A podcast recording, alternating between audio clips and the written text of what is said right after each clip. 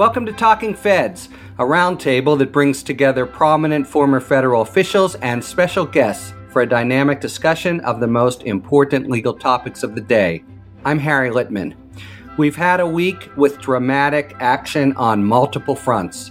Two hearings in Congress brought home the divide between what the president and administration have been telling the American people in daily briefings and what the country's best scientists and doctors believe. Predictably, the president and congressional Republicans largely blamed the messengers and questioned the motives and bona fides of both experts.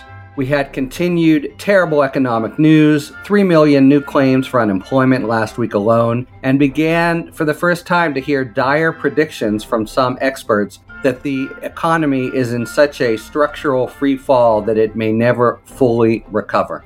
On the political front, Trump continued to treat the Michael Flynn case as a cause celeb of deep state corruption, but that portrait seemed to put the federal judge in Flynn's case out of joint, and a showdown looks likely when the judge looks at the Department of Justice's motion to dismiss charges. And the president coined a new line of attack, which so far seems to be more of a bare slogan Obamagate but suggested somehow Flynn's having been unmasked inappropriately at the end of the Obama presidency. Finally, at the end of the week, North Carolina Senator Richard Burr found himself ensnared in a federal investigation for trading on confidential information about the virus that threatened to quickly end his political career He's resigned the chair of the Intelligence Committee, but in leaving, he has declassified the Senate intelligence report substantiating Russia's interference in the 2016 election. To discuss as many of these major developments as a fast moving Talking Feds episode will allow, we have a crackerjack panel of prominent experts and commentators. First, Asha Rangappa who I'm happy to say we can almost call a regular on Talking Feds. Asha is a senior lecturer at the Yale University Jackson Institute for Global Affairs and a CNN contributor. She was an FBI agent in New York City, specializing in counterintelligence investigations. Thanks for being here, Asha. Thanks, Harry. Glad to be here. And two great newcomers to Talking Feds. First, Aaron Blake, one of the country's foremost political reporters. He's covered politics for 20 years currently as a senior political reporter who writes for The Fix at the Washington Post, where he and I were colleagues, and it's one of the downsides for me of no longer being at the Post. Aaron, thanks for coming. I have to say, your column is very much missed, but it's, it's great to be here. Thank you, Aaron. And finally, David Gura, a correspondent for NBC News and an anchor himself on MSNBC, now visiting the other side of the table. Before that, Bloomberg TV and he previously hosted Up with David Gura, and now he hosts MSNBC Live. David, welcome. It's a pleasure. Thank you, Harry. All right, enough pleasantries. Let's dive on in, beginning with the testimony from Dr. Fauci and Dr. Bright. Let's focus on Fauci first. What, what do you take to be the sort of biggest takeaway of his testimony? I think what really stood out to me was maybe not so much what he said in the testimony, but what he set it up to be, which is he basically sent an email to New York Times reporter in which he said that his chief goal in his testimony was to raise some red flags about reopening the country too fast, about skipping over the guidelines for those reopenings. And then when he actually testified, one point that he returned to on a few occasions was this idea that if we reopen too quickly, this could actually set us back when it comes to reopening the economy because we might see further outbreaks cropping up because of this. Left unsaid there is the audience for this, which of course is Congress technically technically, but I would argue is probably more the president who has previewed this being kind of the next stage in the reopening of the economy, has kind of shoved aside those guidelines to some degree and argued that states can make their own decisions. So it's been a tense relationship between the two of them. And I think that he was very diplomatically trying to send a signal that that states should be should be very cautious about what they're doing right now. Know, we see this public side of Anthony Fauci, him at the podium with the president. We see him giving these interviews as well. And one wonders what these conversations are like between him and the president of the United States. And I go back to this great piece that Michael Specter wrote for the New Yorker just a few weeks ago. Michael Specter, who has covered public health for a long time, and in the course of writing this piece, says he's known Anthony Fauci for a very long time. And there's this really revealing anecdote that Fauci shares during the course of that. It's sort of how he has over his long career worked with different presidents and that is he doesn't play the politics. And you know to Aaron's point what I find so fascinating about his testimony is that there on that public platform he was opposed to what the president was saying. And strikes me the sort of most defining moment of that was when he was talking about children and this disease. And this of course is this huge issue we can talk about in the context of the economy in, in a little while. But uh, you have the president who is so adamant that things get back to normal so quickly. And a huge component of that is schools being open so that people can go back to work. And there was caution from Anthony Fauci on two points. One, let's not do this too quickly. As Aaron was saying, you know, there, there could be a second wave to this. There's a lot we don't know. And then there's just the specter of what this means for children yet. And where I sit here in New York, there is so much fear and concern about this sort of side syndrome that could be related to COVID 19. And I was just struck there again by his willingness to do this. He's done interviews before. He did in testimony uh, on Capitol Hill this week as well. Yeah, well, what about that? I mean, look, he does have this uneasy relationship, but he's certainly portrayed as a basic good soldier. But New York Times, red flags. I mean, that's the stuff of going around the president and sounding an alarm bell because the president won't take his private cautions. Is he going rogue? I think that there is some sense that that's happening. Certainly, the president seems to believe that. If you look at the way he talked about Fauci this week, there have been myriad examples of Fauci saying something that contradicted the president, of the president saying things like, we don't need a vaccine that are different than what Anthony Fauci has said. But the two men have tried to make the best of it. They've downplayed any tensions between the two of them. But then, shortly after Fauci's testimony this week, we saw uh, the president come out and say, look, Anthony Fauci was against me doing the China travel restrictions. Anthony Fauci, I didn't agree with what he said about schools reopening. Those seem to be the most direct, I think, instances of the president saying that what Fauci is advising is not right and is not what he intends to do. And I think that it's probably no coincidence that those comments came shortly after Fauci's testimony on Tuesday there is this certain breed of the conservative chattering class who is now kind of coming out against Anthony Fauci. And so talk about a second a second wave. There's the potential second wave of the virus. There's the second wave of this criticism as well. We remember the hashtag fire Fauci from uh, a few weeks ago, and now you've got basically every member of Fox News's primetime lineup casting doubt on Anthony Fauci's motives as this career civil servant, somebody who's been in government for for decades, what he's up to, and now you've got Tom Fitton coming out crying foul, saying he's going to file yet another lawsuit trying to expose, I guess, the emails that might have been between Anthony Fauci and, and the head of the WHO and Steve Bannon, who's now podcasting, making similar comments, just questioning the motives of, of Anthony Fauci. So I will continue to watch his perseverance, the degree to which he, he can deal with all of this, but it does seem like there has been an uptick in, in terms of the criticism or the heat that he's been feeling here in recent weeks. Yeah, I would say more than an uptick. It's remarkable. You, you see a guy like that make these kind of proclamations on Tuesday, and you think, you know, it's one of a dozen times where we've seen the truth told to power, yet power seems to triumph, at least among a big sector. It's not just the, the chattering class or Fox News. After his testimony in a CNN poll, 84% of Republicans say they trusted the information they received from President Trump. So it didn't seem to erode that.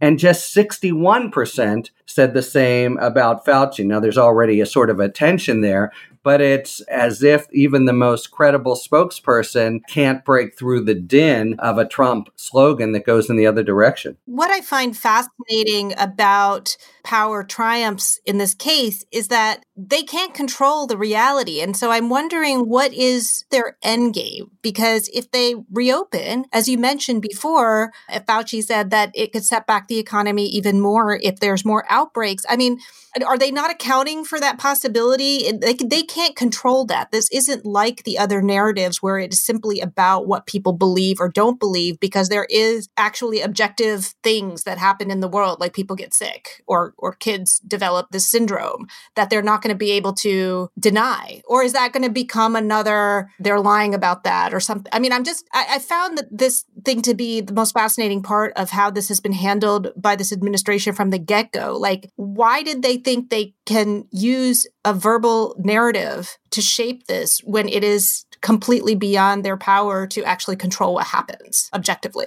I think Asha is exactly right. And I think when this began, the earliest indication of that was the president in his early comments, which were in many cases downplaying, of course, this for the better part of two months, he seemed in many ways to be much more concerned about the momentary impact on the stock market. He saw those gains that had taken place over the course of his presidency going away, and he reacted accordingly. I, I wrote around the time that the danger in this was never in a momentary decline in the stock market for the president. The danger in this was in a botched response, things, uh, you know, something that leads to loss of life. And if you look at the the continued polls of this people don't hold the president responsible for the economy at this point. They're chalking it up to the virus. His approval on the economy is where it has always been and it's his strongest issue at this point. So there seems to be a calculation here where the president thinks that an economy being bad in his reelection year is automatically going to hurt him in his reelection, or he's much more concerned about that. When in fact, I think there's a growing volume of evidence to suggest that simply a, a competent government response that includes an economic downturn as a necessary consequence would be something that people would understand and wouldn't necessarily reflect poorly on the president. But that's never really been his apparent calculus on all of this.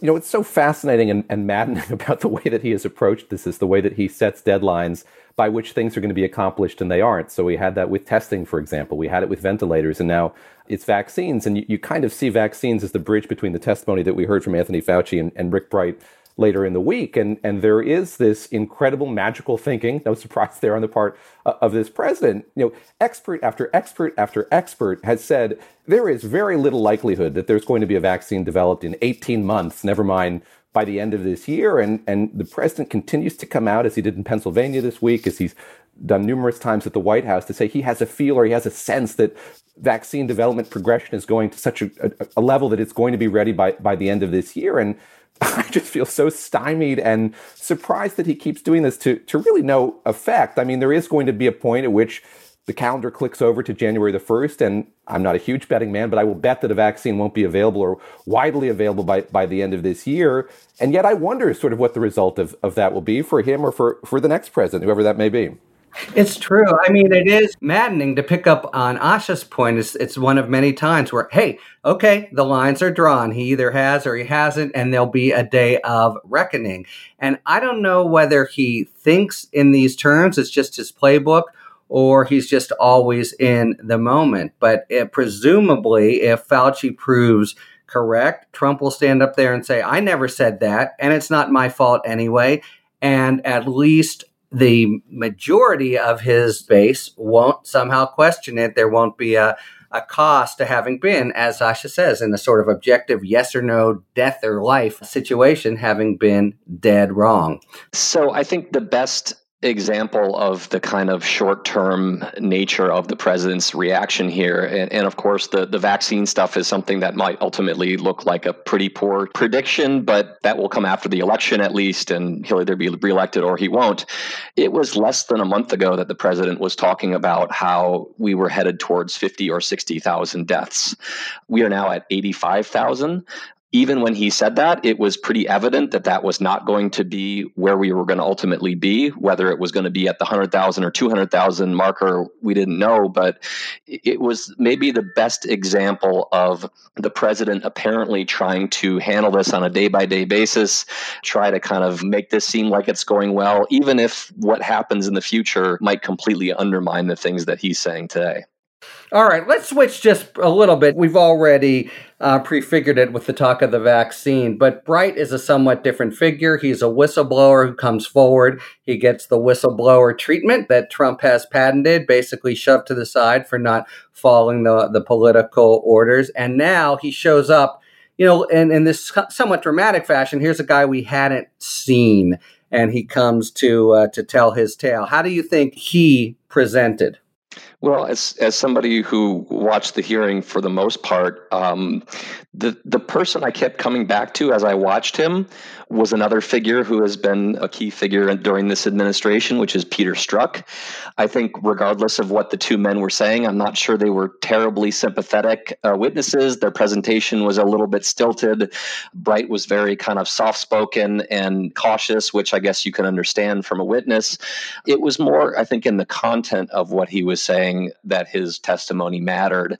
And basically, what that was was there have been a lot of newspaper reports about the behind the scenes machinations early in the outbreak, about people in the administration, even the White House, who were raising red flags and saying this needs to be addressed. But we haven't seen really Uh, many people come forward and do it on the record and attach their name to this. It's been kind of background sourcing. You know, Matthew Pottinger in the White House said this, and Robert Kadlec said this. This was maybe the first and most prominent example of somebody putting their name behind this and saying, look, I told HHS, where I was an employee, that we needed masks, that this was going to be a very serious situation, and they didn't respond. And and he said on numerous occasions that he believes that lives were lost, and that to this day the response is hurting because of that, because of the lack of PPE. And so I think it, it moved the ball forward, even as it maybe only confirmed the broader picture of what we've seen in a lot of reporting on this. I mean, he did seem a little stiff, but on the other hand, his content seemed to me to be quite credible, just in terms of the kinds of interference with good medical practices and the demands for cronyism and certain contracting by the administration. So in, in that sense, he seemed pretty solid. And, you know, I'm a whistleblower lawyer. That sometimes when your client takes a stand, it can be a little tricky. But even though the knives were already out for him, clearly they wanted to try to bring him down and they continued to try it. You know, I thought he came through okay.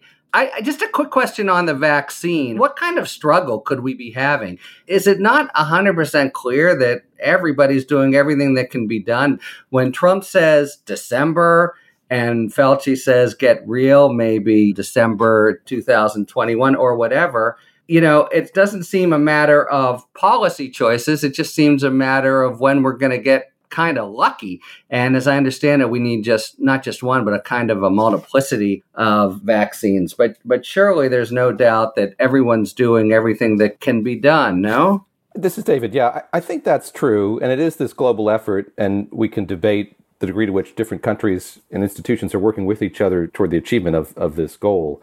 But I think the real big question remains how, once a vaccine is developed, if we get there, and we all hope that we do get there, it's going to be produced at scale. And I think that the record uh, amount of time it's taken for a vaccine to go from, from its inception to development is, is four years. So we're working with a pretty accelerated timetable here, just the way that Fauci's talking about it, the way that, that Trump is talking about it, certainly. But yeah, it raises a whole host of questions. I think once we get there, how it's distributed and to whom it's distributed and who's going to make this thing. So the president coming out at, at, the White House today announcing he's picked this former pharma executive to, to oversee this program now going forward.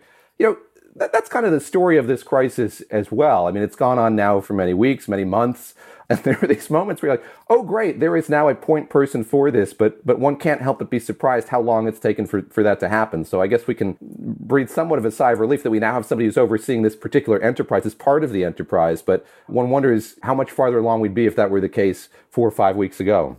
Right. And of course, if it's a problem that all the point people, you know, wear the DT on their uniform, maybe we'll get to this when we talk about the economy. But you were on Nicolle Wallace the other day, David, talking in the economic terms about the whole sort of tale of two cities and inequality. And I've come to understand from Juliette Kayyem and others even getting the vaccine, we then move into the huge logistical problem of distribution and the worry that that will be done politically and that the rich will get richer, as it were. And that's a whole host of headaches. All right, let's leave that to the side for now and turn to this new broadside, uh, or what I'm stammering because it's, it's hard to know even what to call it, but a new slogan that Trump has concocted, Obamagate, which seems not even a concept, but kind of a Pavlovian word just designed to bypass the higher brain and go straight to the limbic system. Obamagate, bad. No one seems to know what he's talking about, though maybe that doesn't matter if it's just to whip up the base. There is one concrete charge here, which we've been hearing fly and which depends on a concept that I think is novel to many of us, and that is this idea of unmasking. So let's just start there. You know, this idea of unmasking. What are they suggesting it is, and what is it really?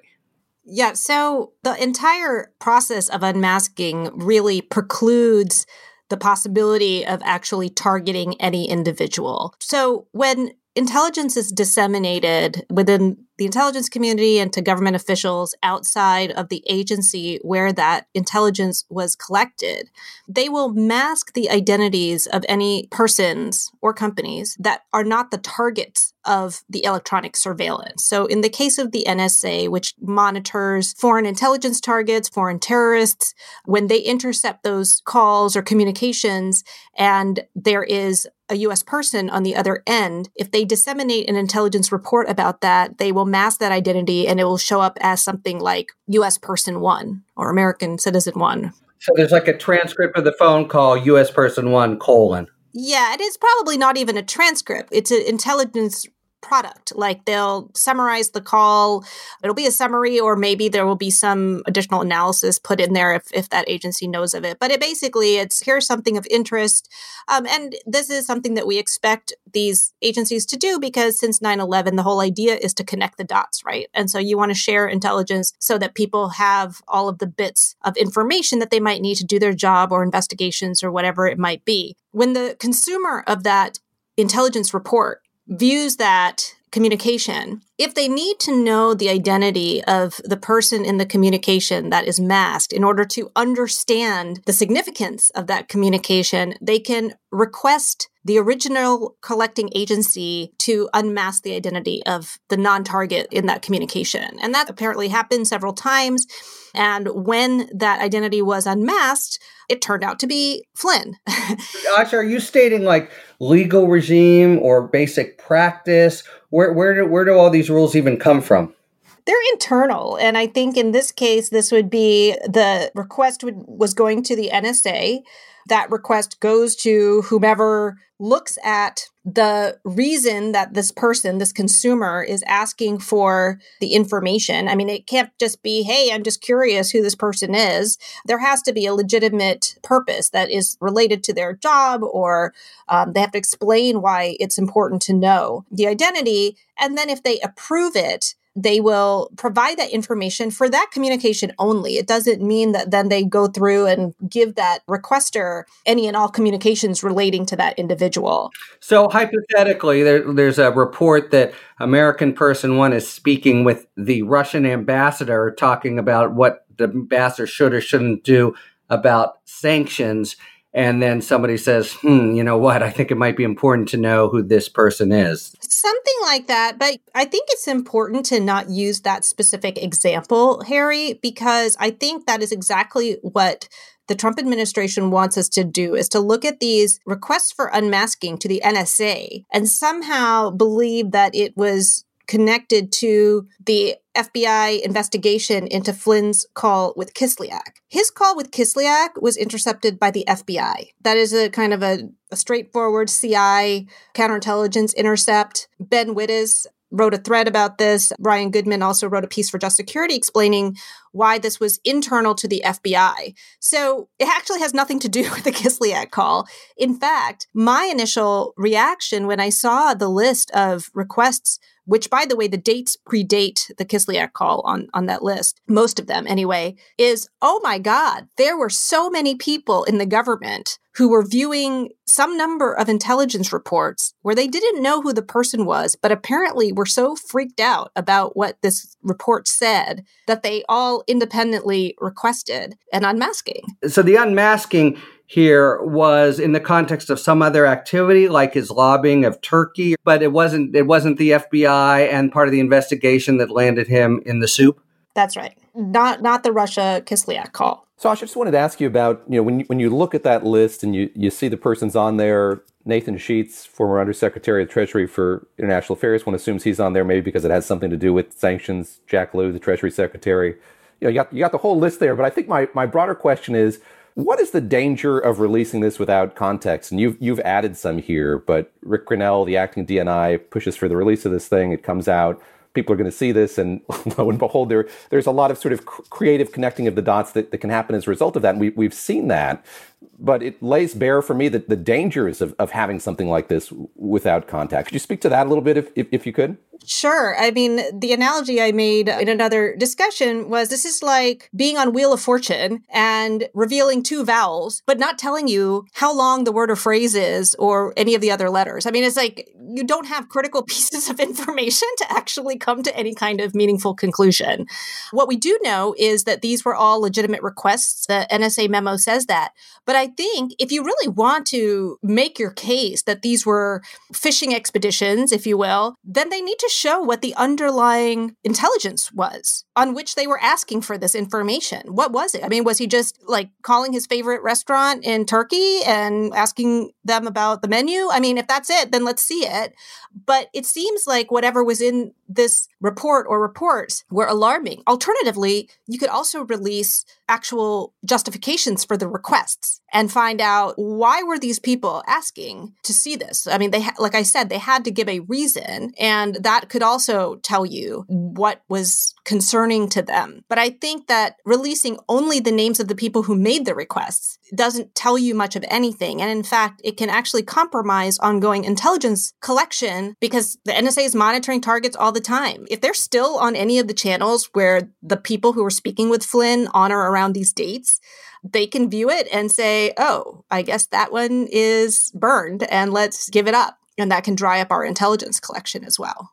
How much do you, do you worry about this becoming a thing that Rick Grenell or others are going to do? So he, like many folks in this administration, working three jobs at, at once, it seems like he's still ambassador to Germany, he's the special envoy, and now he's acting DNI. But how much do you worry that this portends more releases like this. I think I'm I'm not saying anything radical here when I think that he's he's really fanning these flames. I mean, he's he's providing a lot of fire for this hashtag Obamagate thing that we've seen erupt here over the last week. Yeah, I think there's going to be more of this. You know, the Ryan Goodman piece that was in Just Security today, I think makes an important point, which is I think there's going to be an attempt to connect this list with the Flynn investigation, which, as I said, I think already does not seem related at all.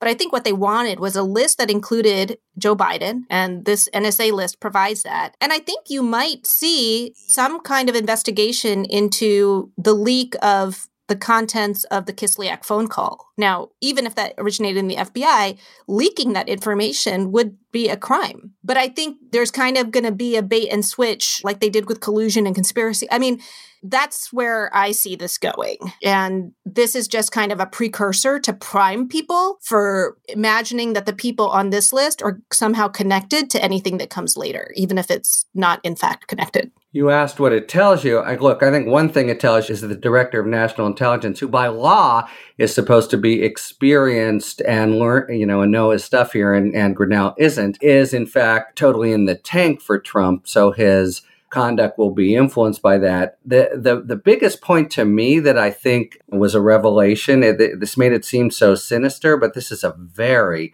common undertaking, and in fact, one that the Trump administration has really proliferated. So in 2018, there were 17,000 quote unquote unmaskings. I mean, we almost need another word because it's it's got this sort of sinister turn that makes it look like some poor innocent is suddenly being, you know, revealed to the world.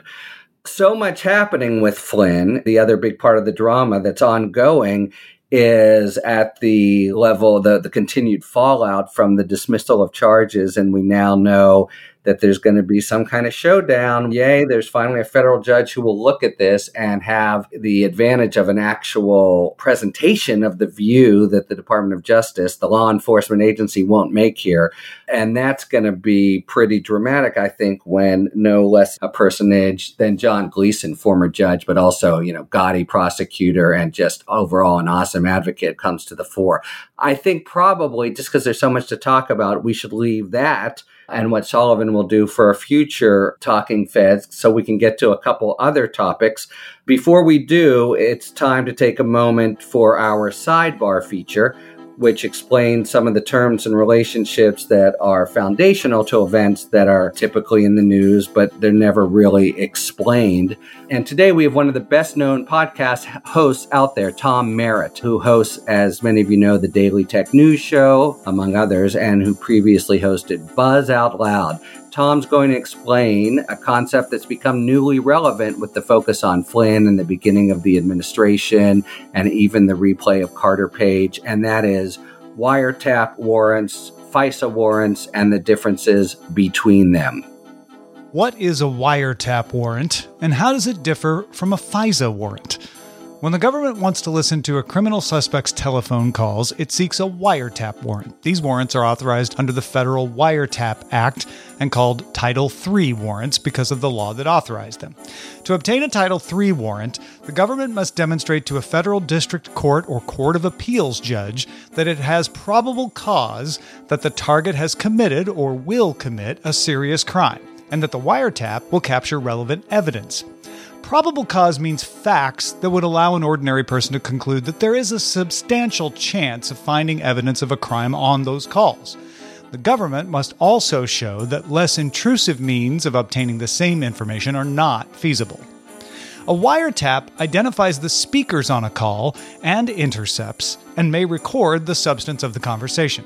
If granted the warrant, the government must take steps to minimize the collection of privileged or irrelevant information. These requirements do not mean that irrelevant or privileged information can never be collected, only that the government must make a serious effort to try and avoid collecting it. As an alternative, federal law permits the government to obtain a pen register or trap and trace device more easily than a wiretap.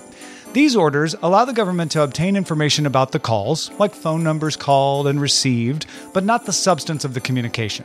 To use either, the government certify to a judge that devices will likely obtain information relevant to an ongoing criminal investigation. The Foreign Intelligence Surveillance Act, referred to as FISA, authorizes electronic surveillance for intelligence as opposed to criminal investigations. While Title III warrants require probable cause that the wiretap will obtain evidence of a crime, FISA warrants require only probable cause that the target is a foreign power or an agent of a foreign power and knowingly engaging in clandestine intelligence activities. To obtain a FISA warrant, the government agent must first obtain approval of the Attorney General to make an application for the wiretap. The FISA application is then presented to a judge of the Foreign Intelligence Court, or FISC. The court sits in Washington, D.C., and is composed of 11 federal district court judges designated by the Chief Justice of the Supreme Court. Each judge serves a seven year staggered term. The judges are drawn from throughout the federal judiciary, but three must reside within 20 miles of D.C. Judges typically sit for one week at a time on a rotating basis. I'm Tom Merritt host of the Daily Tech News Show. Thanks very much to Tom Merritt. You can catch him daily on the Tech News Show. All right, a couple sort of broad trends that I'd like to get to, which are uh, we don't always have time to cover here, but we have the benefit, uh, particularly of David's expertise in economic issues. So I want to start with this idea that you just mentioned with Nicolle Wallace, but seems so important to me, which is economic suffering abounds and is everywhere, but uh, we're increasingly aware that it's very disproportionately visited on vulnerable communities, people who have to be out front, communities of color, and the like. What's your sense, to the extent you're able to quantify that, and and the possible policy responses that you would hope somebody in Washington is thinking about? Yeah, the, the, the Fed chair Jay Powell has been speaking a lot lately uh, about the actions that the Fed has taken. He's kind of been indirectly offering advice or directives to, to the Congress for them to do more more fiscal policy. But during a, a Q&A this week, he talked about who's borne the brunt of this so far. And there was a Fed survey that came out showing that most of the people who've borne the brunt of this are people who make less than $40,000 a year. And you know, I, I've been thinking a lot just about numbers in the context of this public health crisis and economic crisis as well. And we were talking a bit about the president's willingness to sort of futz with that as all of this goes along. We, we see it with the reaction that he has, so much as he has a genuine reaction to the, to the amount of deaths and the cases that we've seen in this country as well. And that's a, a real moving target for him. Someone will bring up the fact that 80,000 plus people have died here in the US, and his inclination, his reaction to that is to say, well, the, the models predicted it could have been much worse than that. So there's kind of an, an, absence of humanity there. And I think that the same is true with, with the economic figures we've seen as well. So we've been paying particularly close attention to these weekly jobless claims. Seven, eight weeks ago, we had record numbers for the first time that were magnitudes higher than what we saw during the financial crisis of 2008 and 2009. And it's begun to diminish a little bit, but still this week, 2.9 million first time claims were, were filed. And yeah, like 36 million people have applied for unemployment benefits for the first time in the last two months, which is, which is just extraordinary. And, and that gets to my point, Harry, which is it's hard when you see numbers that big not to humanize them. You're just left so stupefied looking at numbers like that. You don't think of the individuals here. And I think it kind of plays into what I'm, I'm describing the, the president being able to sort of obfuscate or, or make us not see the, the human side or the reality of, of that. And certainly plays into the inequality you're talking about. But we are just in a, a really deep trough here, and there, there are some indications that perhaps we've seen the low, the nadir of, of, of how many jobless benefit claims we're, we're going to have. But still, for all the president's fantasy talk about a V-shaped recession and this happening really quickly, economist after economist I talk to just says how uncertain these times are, how unprecedented these times are, and how long it's going to take for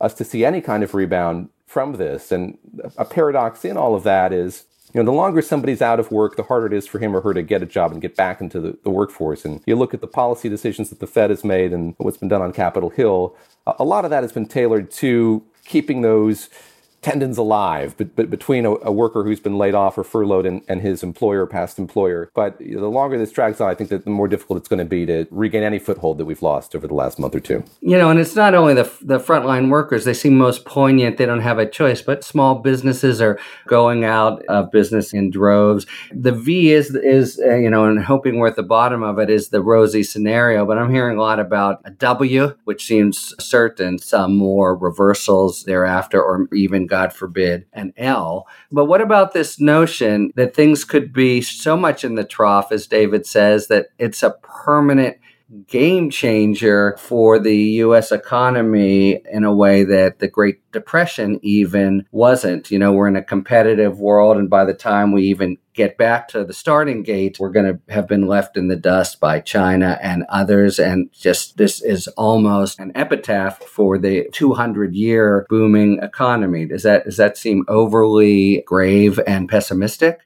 The best way that I've seen this described is that, and you mentioned the Great Depression, obviously comparisons have been made to the Great Recession a decade ago. It's tempting to compare the numbers because we are now at the highest unemployment rate since the Great Depression. We're seeing numbers that are in line with what we saw during the recession a decade ago as far as the GDP decline goes. But what those were were different than what we see today in that they were demand shocks. What we're seeing today is much more of a supply shock. It's a different situation in which it's not the market itself that caused this problem. It was an external factor. And the thing is that we have so little experience with recovering from something like that because it just hasn't come along very often. I think the best comparison to what we're going through right now would be something like the oil shock in the 1970s and early 1980s, where it was something external that was impacting the economy and causing this great hardship that needed to be addressed. And then the economy recovered from that in other ways rather than something where you can kind of handle this with a top down macroeconomic policy. And so I, I think that because of that, we have just such a great degree of uncertainty. And when it comes to projections of what the recovery might look like, they're all over the place. They're far different when it comes to long term GDP impact. And I don't think there's a whole lot of agreement about exactly what that's going to look like, which I think, if you compare it to the recession and the depression, you know, you're saying that was a decades long project. In this case, we're dealing with something that hopefully is more of a temporary thing and maybe things can bounce back quicker once we get past all this, but we just don't know because we really haven't been through a situation that's even remotely similar to what we're doing right now. I'm not an economist, but I mean, just in terms of looking at our lives right now, uh, it's really hard to imagine that we would go back in any meaningful way what it was like before. And we're all experiencing this in different ways. I'm at Yale and there is apparently an aspiration to start classes on time in the fall. And I can't imagine like how how does that work with students being in dorms and being in the same classrooms and teaching seminars and things like that. I think this kind of gets at what David just said in a different way, which is this seems like we are going to fundamentally alter our our way of living to some degree. And even if there's a vaccine down the line, and we can't even get into the politicization of the vaccine and the fact that there's some huge percentage of people who are going to refuse to take it or whatever, I think there's always a fear that this, I mean, this is a biological phenomenon. There's no way to prevent it from actually surfacing again as well. So there's almost a need to structurally change how we approach all of the things that we do in this economy to be prepared for the unexpected shock the next time if it comes again. It's not something you can like create regulations for for example like after after the housing bust. You can't regulate your way out of this. This is kind of at the mercy of nature. Oh, it's, it's totally true. This is david. And i think as you talk to labor economists they like all of us are trying to become experts on public health and epidemiology. I mean they're they're studying this because it is a, a medical a scientific phenomenon and they're having to figure this out and try to game things out as a result of that. And that's left them kind of blindsided. I think one last thing i'll say here harry is is i'm struck by how quickly and readily the administration is saying that any sort of bill that provides more fiscal stimulus at this point is dead on arrival. It highlights yet another disconnect between experts, academic economists, labor economists who, who say that the need is so acute and real. They can't imagine that that would be the case, that the White House would foreclose that entirely. And then I mentioned just sort of the indirect advice that the Fed chair has been giving. I listened to a lot of these speeches that he gives, and, and in each one, he's pretty candid about the fact that he thinks that the Congress is going to have to do more. And here we are in this kind of strange circumstance where some states are opening up and we don't know how that's going to play out.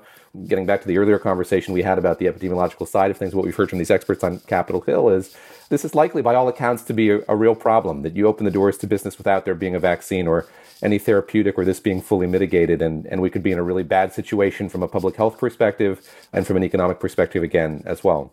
Right. I, you know, I always think that the, the second wave in 1918 was worse than, than the first, and there'll be some kind of second wave. So what that will look like, especially when people will have taken a deep breath and think it's all over, is pretty alarming to contemplate. But it is true. It seems like there has to be more stimulus. On the other hand, that seems to be the only thing on the table for the, the kind of gargantuan help that the economy needs. And you think about the story of the Depression, there's I guess there's some dispute about this, but the triumph of Keynesian economics and and after several years, maybe it took the war effort, we get back on our feet.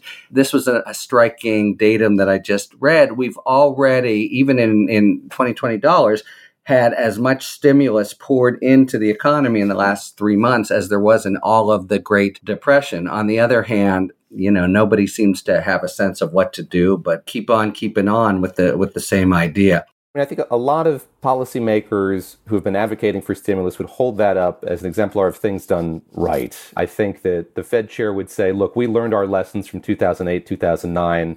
The economy was righted. We, we implemented new policies that took months. The Great Depression took even longer than that. And now they are moving really quickly. I do, I do think that from an economic vantage, the response to this has been pretty fast in, a way that I think the, the, public health committee is probably envious of, of how quickly we've seen movement uh, on the monetary and fiscal side.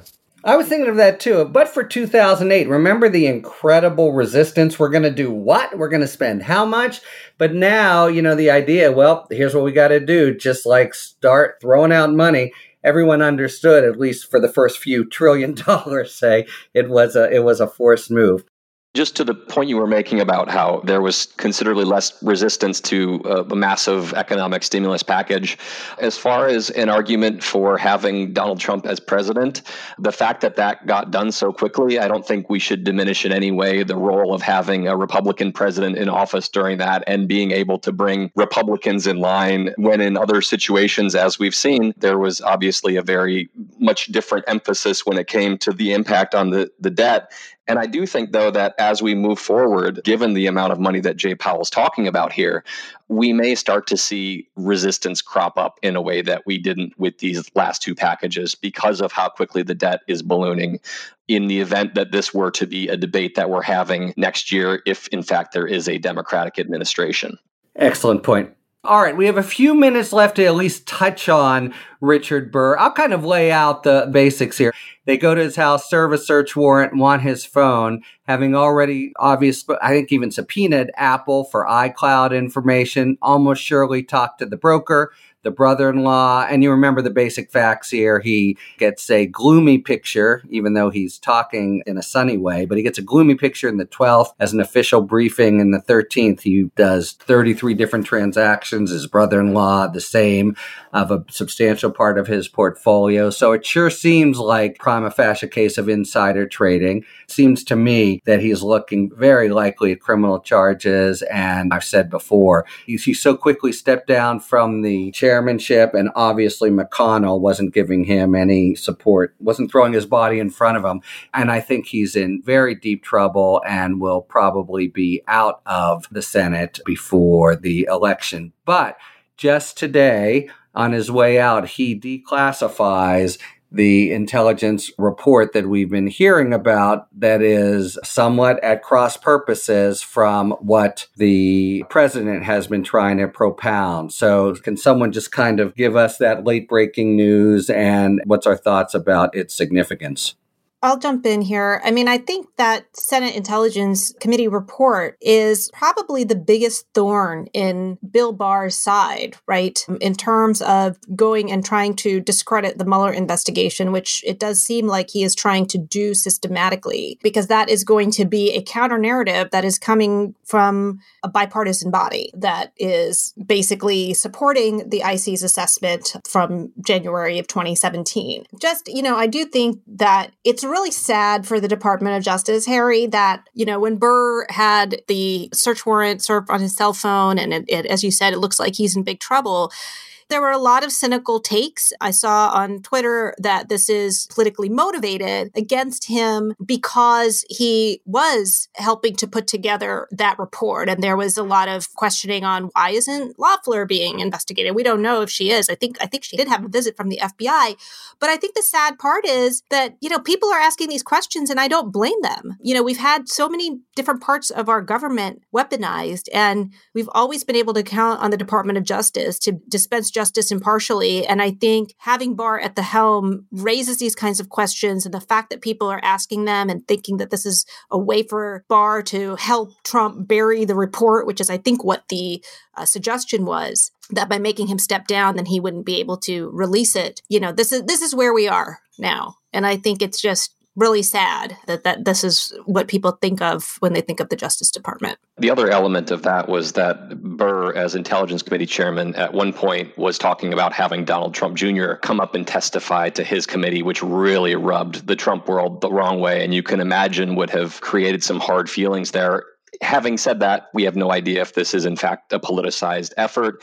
And I'll also say that to the extent that it is, if it is, it's probably a very suspect decision in that if Burr were to resign his seat before September 4th, there would be a snap election, a special election in a state that the president won by less than four points in 2016. There would be a temporary appointee who would be a Republican, but they would be selected by the state party and then the Democratic governor choosing from those people the Senate is is very much in play right now. The ramifications of of throwing another seat into play, I think, would be a very suspect political goal here. Yeah, I mean, even the political analysis, it doesn't seem to hold up, but I can't second loudly enough the point Asha made and the sense of sorrow or outrage from DOJ alums that this is the kind of inference, automatic inference now that you have to beat back. All of us who were there, Asha and I, are used to pairing these charges and being able to reassure people no, things are on the up and up. And now it doesn't seem like things are on the up and up in important cases, and that bleeds over into everything. All right, so on that cheery note, It's time for our final segment, five words or fewer, where we take a question from a listener and each of the feds has to answer in five words or fewer. Our question today comes from listener Merrill Sherman, who asks Will Burr be in the Senate on Labor Day? This is David, and I'm a, a native North Carolinian, so I'll jump out first and say, um, taking a page out of what Aaron was saying, that this is going to be up to the governor of North Carolina, I'll say no, they don't want Cooper's pick. I'll take the other side based on the political analysis as well and say he'll stick it to Trump. Aaron? Mine is almost completely 50 50 between the two of those. It was no, unless he wants revenge. I love No. that. But you guys are forgetting the whole law enforcement angle here. No, feds force him out. Mm. There we go. Thank you very much to Aaron, David, and Asha. And thank you very much, listeners, for tuning in to Talking Feds. If you like what you've heard, please tell a friend to subscribe to us on Apple Podcasts or wherever they get their podcasts. And please take a moment to rate and review this podcast. You can follow us on Twitter at Talking Feds Pod to find out about future episodes and other Feds related content. And you can also check us out on the web, talkingfeds.com, where we have full episode transcripts, or on Patreon, where we post discussions about special topics exclusively for supporters to thank them for paying $5 a month to help us defray the costs for the podcast. Submit your questions to questions at talkingfeds.com, whether it's for five words or fewer, or general questions about the inner workings of the legal system for our sidebar segments. Thanks for tuning in. And don't worry, as long as you need answers, the feds will keep talking. Talking Feds is produced by Jennifer Bassett and Rebecca Lopatin. Our editor is Justin Wright. David Lieberman and Rosie Dawn Griffin are contributing writers. Production assistance by Sam Trachtenberg and Sarah Philippum. Andrea Carla Michaels is our consulting producer. Thanks very much to Tom Merritt for explaining the tricky area of wiretap warrants and FISA warrants. Our gratitude, as always, to the amazing Philip Glass, who graciously lets us use his music. Talking Feds is a production of Delito LLC. I'm Harry Litman. See you next time.